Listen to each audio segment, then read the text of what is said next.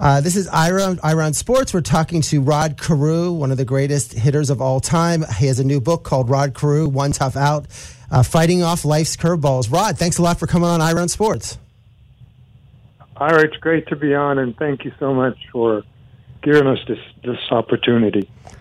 So, Rod, I read your book over the last uh, day or two, and there was two moments in the book I, I cried. I mean, I'm going to admit I cried. It was when you discuss your daughter uh, Michelle and the fight that she put in. I mean, we're talking about you know you're one of the greatest baseball players of all time, but the fight that she put up for against leukemia and uh, and everything she went through and everything how you helped her, and then your own fight, but really how Conrad Reuland, who donated his heart to you, so you could you know because you had heart transplant, just an amazing story. Right. And then you the book was the bookend of those two stories from Michelle to Conrad.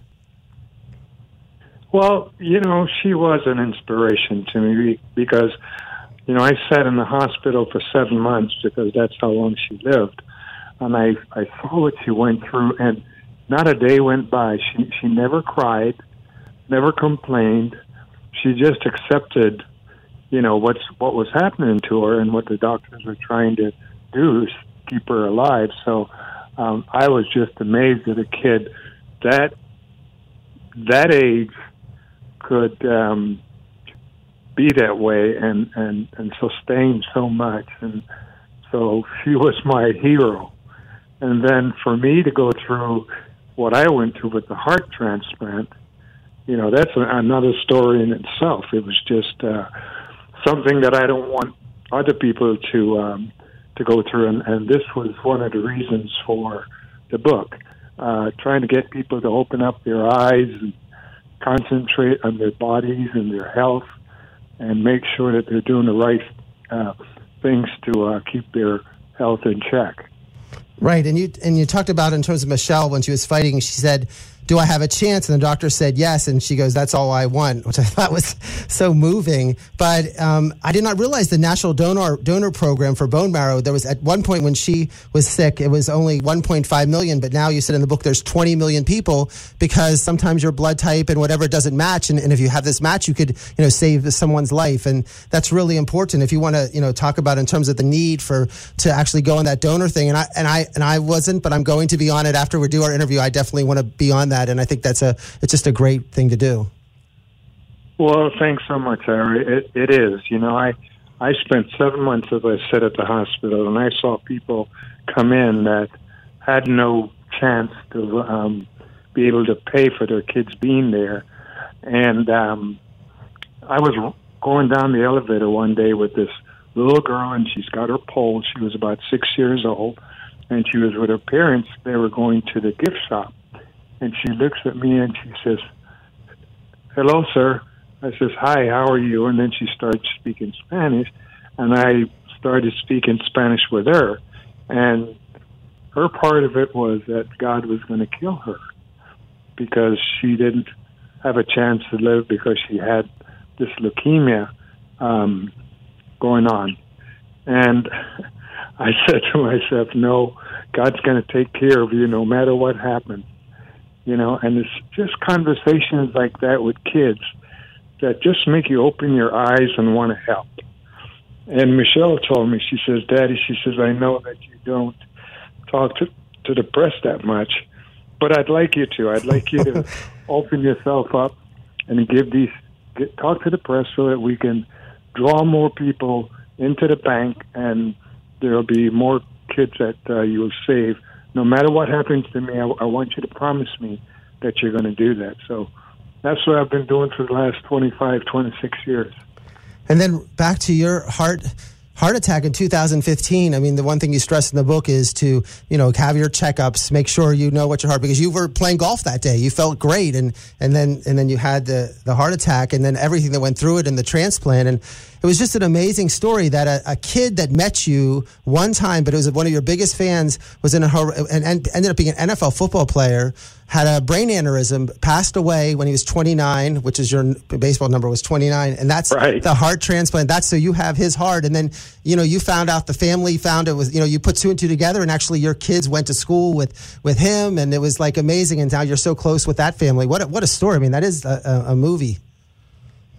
Yeah, it's um, it's amazing. I I was surprised that here's this kid that I'd met when he was about 11 years old, and then I don't know, 18 years later, he turns around to be my savior, and um, the family and my family and, and their family became good friends, and uh, you know, we we just compliment him because he did such a great job in taking care of himself. But when I met him, first thing he said to me is, "You're Rod Carew, aren't you?" I said, "Yes, sir." He said, "I'm going to be an athlete when I grow up." I said, "Make sure that you study your your books and and do your homeworks and and you know do a good job in school." He said, "Oh, I'm a I'm a good student, you know, and I I know I'm going to be an athlete." Well, you know, he grew up, didn't get drafted, but was signed by the Jets. Uh, spent some time there, and then left the Jets and went to the Ravens and spent some time there. He was out, uh, not playing, just working out, trying to keep himself in shape in hopes that he could sign with someone else. And then he, you know, he heard a pop in his in his in his neck and called his dad, and his dad said, "Go to the hospital, go to the emergency room right away," and found out that he had an aneurysm. And from there, you know, he battled it and battled it, and um, then the family lost him. And uh, you know, it's crazy because I was in the hospital and um, he was being buried, and people started asking if if um, Conrad uh, gave me his heart. And we didn't know what was going on at the time, my wife and I. And come to find out, it was the same little boy that I met when he was 11 years old that um, gave me a heart, gave me his heart, and gave me a kidney. And thank God, you know, um, I'm alive today because what? of Conrad. Conrad, yeah. What what a that's an amazing story. And we're talking to Rod Carew. Uh, the new book is One Tough Out. It's available at Amazon, Barnes and Noble, everywhere to order.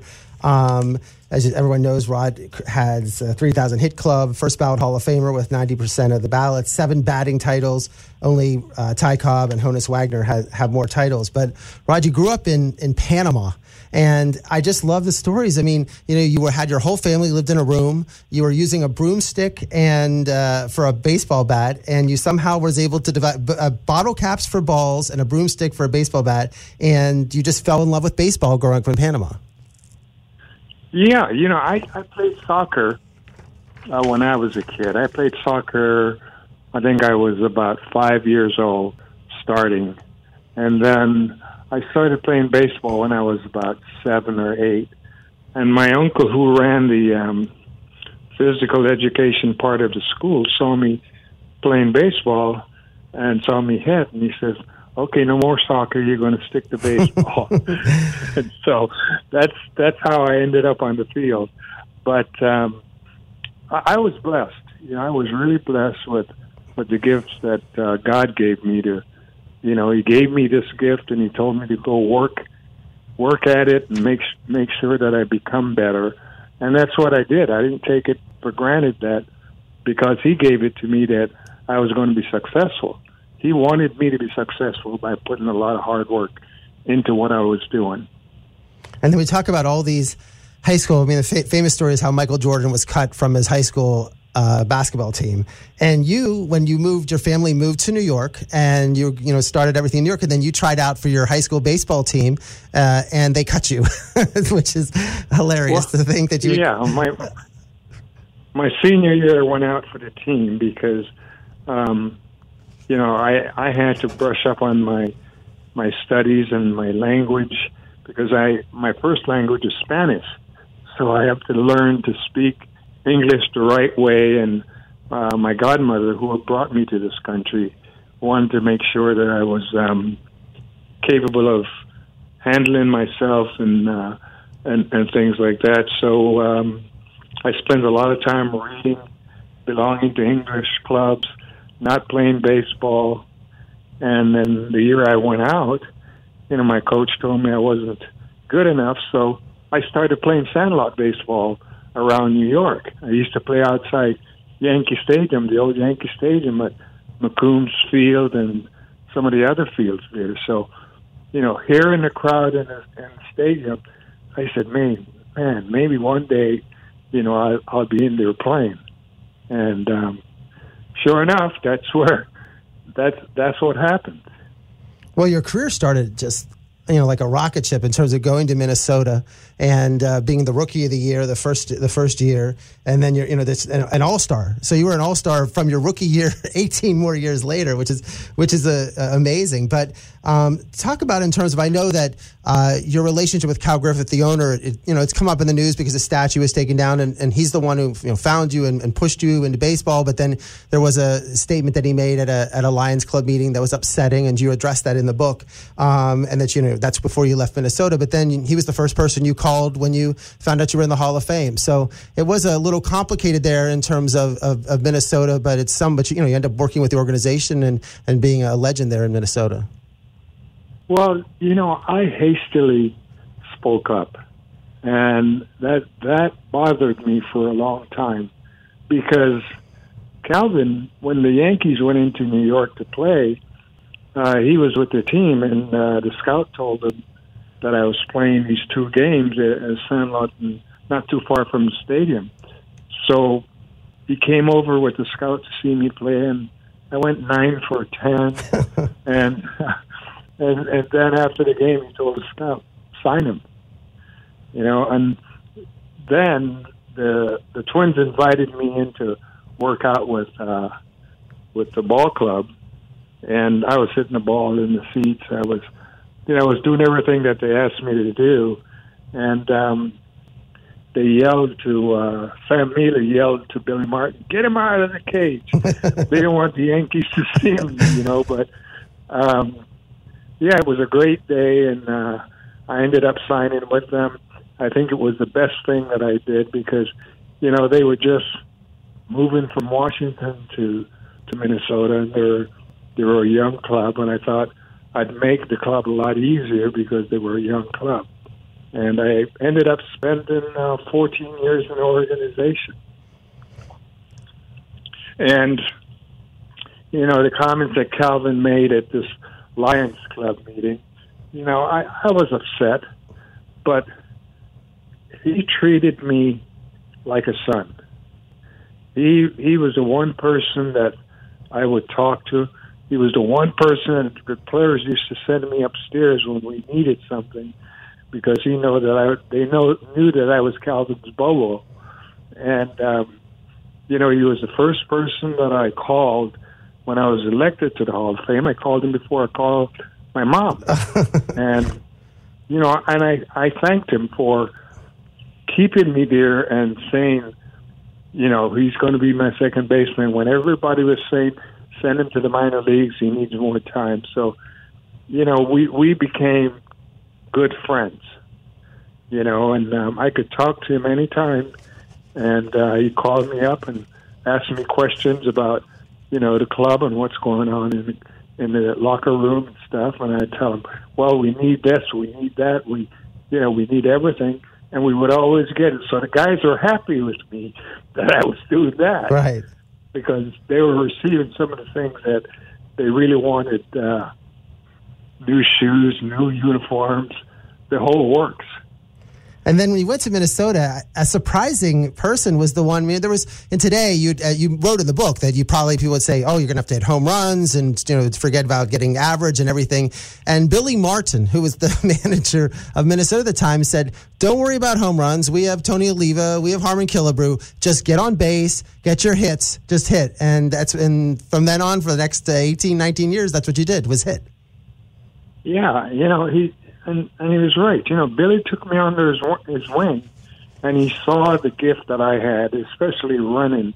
You know, he knew I could beat out bunts, and he knew if I kept the ball on the line or on the ground that I would beat out base hits. So I changed my whole way of hitting uh, from high school uh, to being a leadoff hitter, getting on base, stealing a base, letting the other guys drive me in, and uh, that was my job. You know, I I didn't have to hit home runs. My job was to um, help the club in, in, in my small way with my legs and, and my bat and that's what I tried to do the whole 14 years I was there.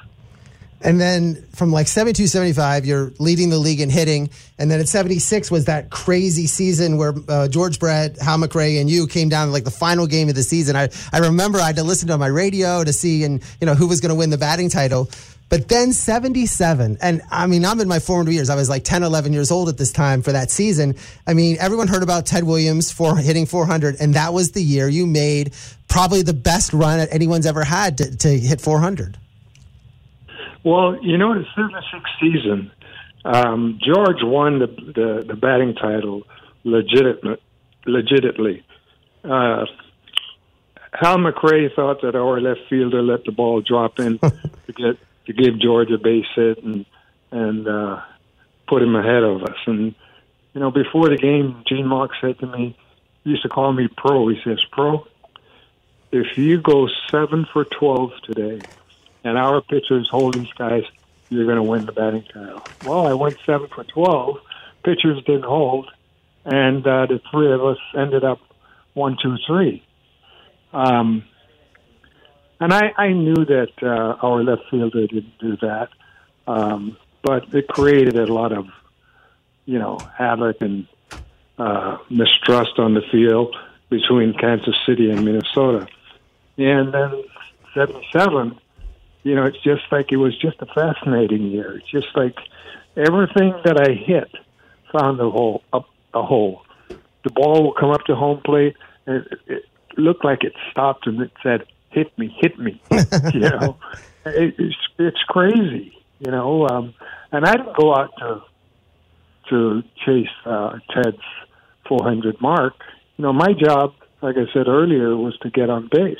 So my job was to get as many base hits as I could each game, and that's what I was able to to accomplish. And uh, I just kept hitting and hitting and hit, hitting and uh, I ended up hitting 388 that year, and it was a great time for me and also for the Minnesota Twins. What's amazing when your book you gave the stats, you were 50 points ahead. Your teammate was in second place in the American League, 50 points ahead of him. And then in the National League, Dave Parker, I'm a Pirates fan, so I knew that, but he won the National League title and you were 50 points ahead of Dave Parker. You won the MVP. And I guess the, I guess the funny thing is you only earned for the year $170,000 uh, for the entire year, which um, certainly where shows where salaries were back then. Uh, and then you then you left Minnesota though, and you were deciding in the book. You're saying, "What could I go to San Francisco? Could I go to the Yankees?" And you chose the Angels, and that's where you finished the rest of your career. Is to is to make that decision to go to California.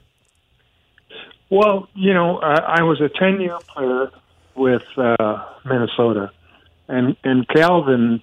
You know, we used to talk and stuff. He'd call me in, and we'd sit and talk. And one day he said, "You know, Rod." Just call me Rodney. Rodney, I can't pay you what Pete Rose and some of these other players are making. You're you're underpaid here, and I'd like you to catch some of these guys in the salary department.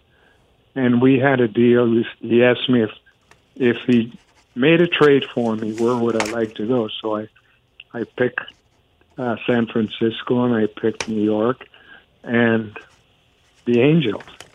And um, so I visited San Francisco, and the guys there says, "Hey, there's no summer here, man. So I know, I know. Going to be playing this, yeah, the same kind of weather like you were in Minnesota." And then I, you know, I I didn't want to go to New York because Mr. Steinbrenner was tough, and I didn't need a headache. So I decided that um, I'd come to uh, to the Angels because Lyman Bostock was here, and so was Danny Ford, and and we had both, the three of us had played together, and they told me what a great guy Gene Autry was, and you know how he loved his players, and so I decided to um, to do that, and I ended up spending the last seven years of my career, you know, as part of the Angels uh, organization. We're talking to Rod Carew, one tough out on Ira on Sports, uh, the True Oldies 95.9 106.9 West Palm Beach.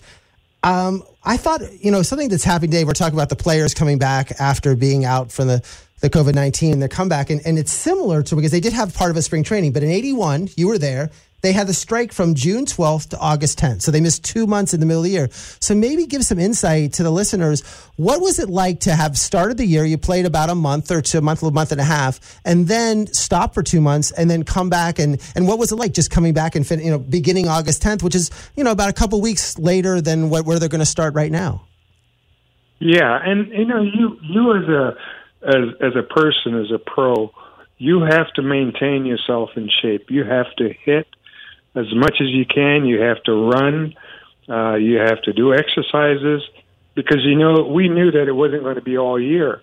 That we would be back sometime, and but it was a situation where it had nothing to do with health, like it it, it has to do today with this pandemic.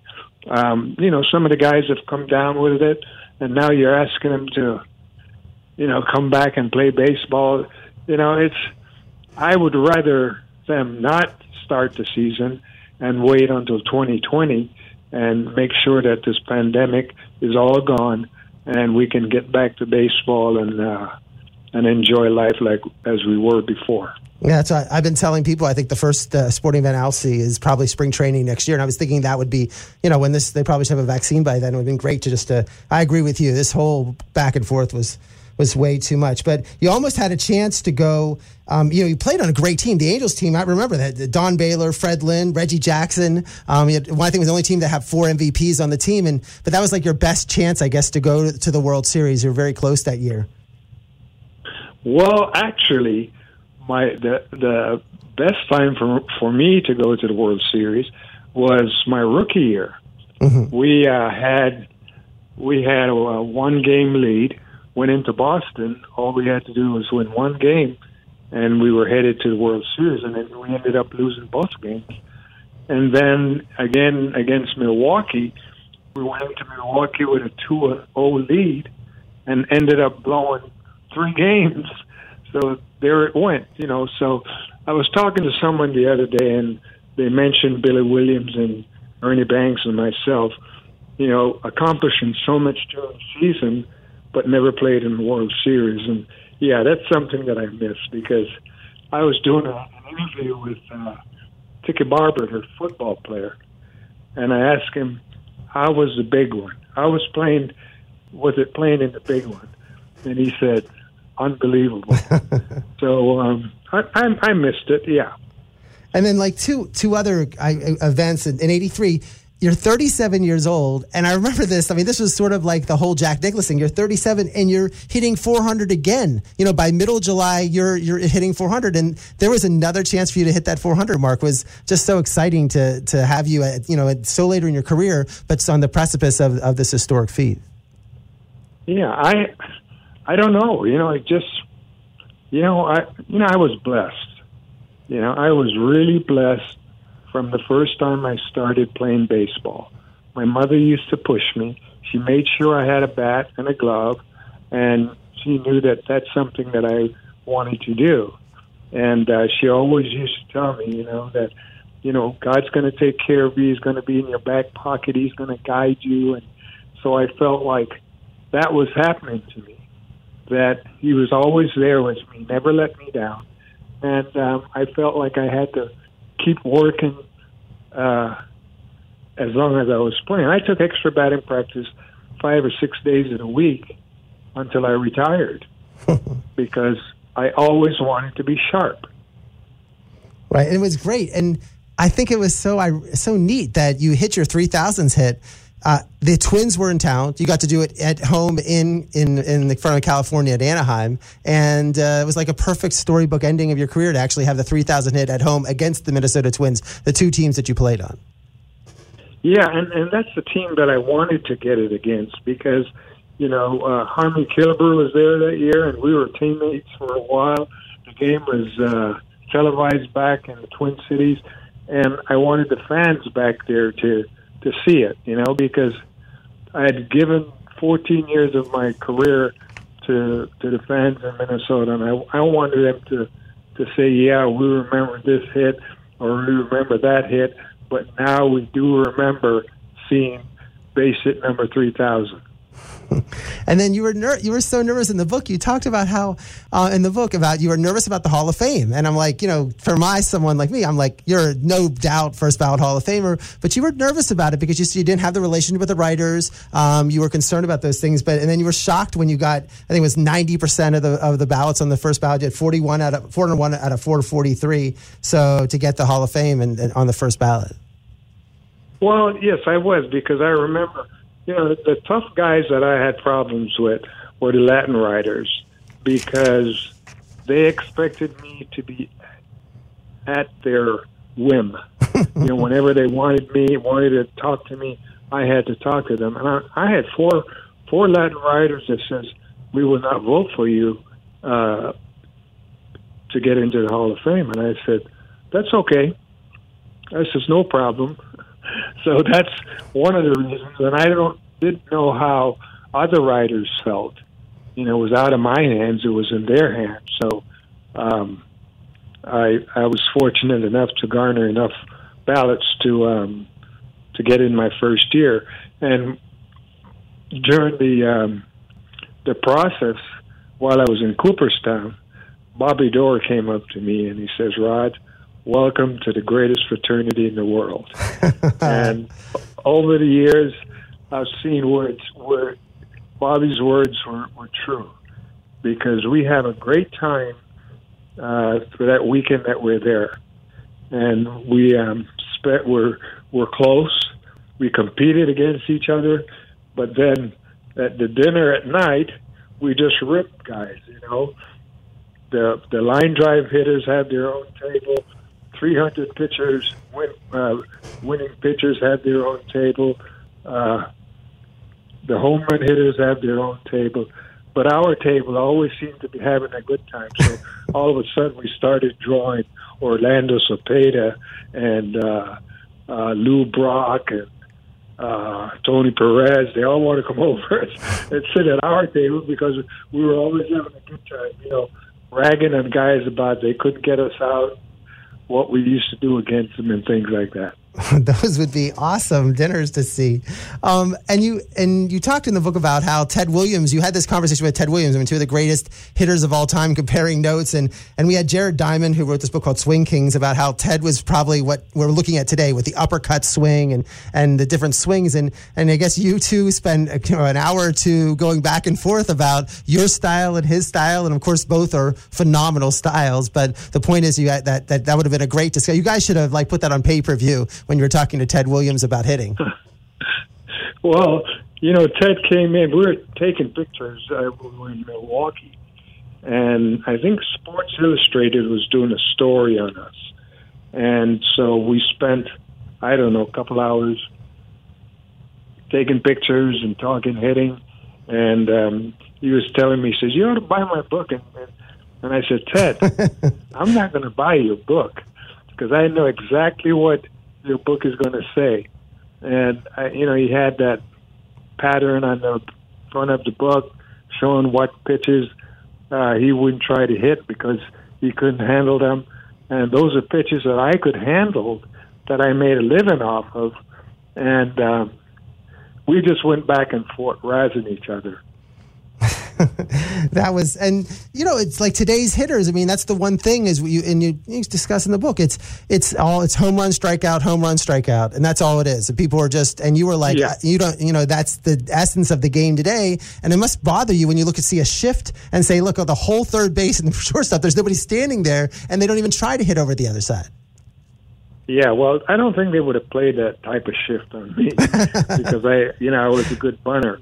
But um, hitters today don't make adjustments. You know, it's either they can't or maybe they won't. But um, I, I don't like the way the game is played today, and I don't like the shift. I think if you're going to shift, you move the guys over left-handed hitters, maybe five feet behind uh, the cut of the grass, not halfway out into right field. You know, so um, it's it's not it's no fun. Well, we had John Shea on, and he wrote, wrote a book with Willie Mays uh, called 24, which is out too at the same time as your book is out. And I thought it was neat because Willie Mays said his he thought his key to hitting was I can see the pitch coming out of the hands. That's I mean it's impossible for me to think that I mean I can't even see anything, let alone seeing a pitch. And you wrote that in your book that you felt the keys to your success was actually seeing the the ball come from the pitcher's hand. Uh, just amazing that both of you mentioned that was your keys to your success. Well, you know, we both had great eyesight, and we both had good eye hand coordination and that's the way I, I really used to hit. I didn't guess. Um, I went up there with the idea of seeing where the ball is coming from, what the ball is doing, and reaction because and reacting to it because that's what they that's what hitting is all about. Is it's about reacting to the pitch. Um, if it's moving, which way is it going, and you have to, you know, right away see it and and and, and go after it. Yeah, I mean that was uh, the one point you said you didn't really use video a lot because you see pictures say with the analytics and the videos and everything break down. But you said the only time you looked at it was if you it, you said if you saw that you were uh, you were showing your muscle, your bicep on your on your one hand, on your arm, because you said you felt you were gripping the bat too much. That's what that's what the video. You, if you saw that, that was a that was a concern. Yeah, you know, um, and the only time I really used it, the video too, was my first year when uh, Tony Oliva and I were roommates, we bought this Bell and Howell camera, and so we used to try and film each other during the game, and then we'd go back to the hotel, take a sheet off the bed, hang it up, and watch ourselves hit. And um, after they started, the club started bringing all the equipment in. I think what happened is a lot of guys going and they over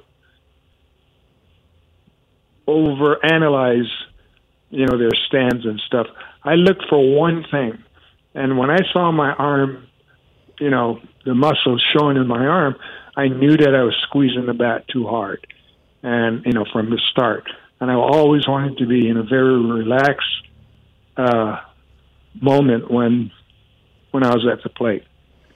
We've been talking to Rod Carew, uh, one tough out, uh, fighting off life's curveballs. Even though you said the curveball, you felt comfortable with the curveball. Was the you said your worst pitch was down the middle? I think the fastball down the middle when you were telling Dolan yeah, I remember uh, uh, playing against Texas, and um, the manager would tell Sundberg, "Let him know what's coming. Tell him what's coming." He says. So Sundberg says you can't do that. I says, tell him what's coming. He says, because no no matter what we throw up there, he's going to hit. So let's see if we can surprise him by throwing a ball down the middle. And sure enough, they did for the the first at bat. And then the second time I went up, I says, Jimmy, says, are you guys, is he serious? Is Connie Ryan serious about it? He says, yeah. He says, I'm going to tell you. Fastball down the middle, fastball outside, and then I started getting base hits. And Connie Ryan was in the in the dugout. he was just frustrated, you know.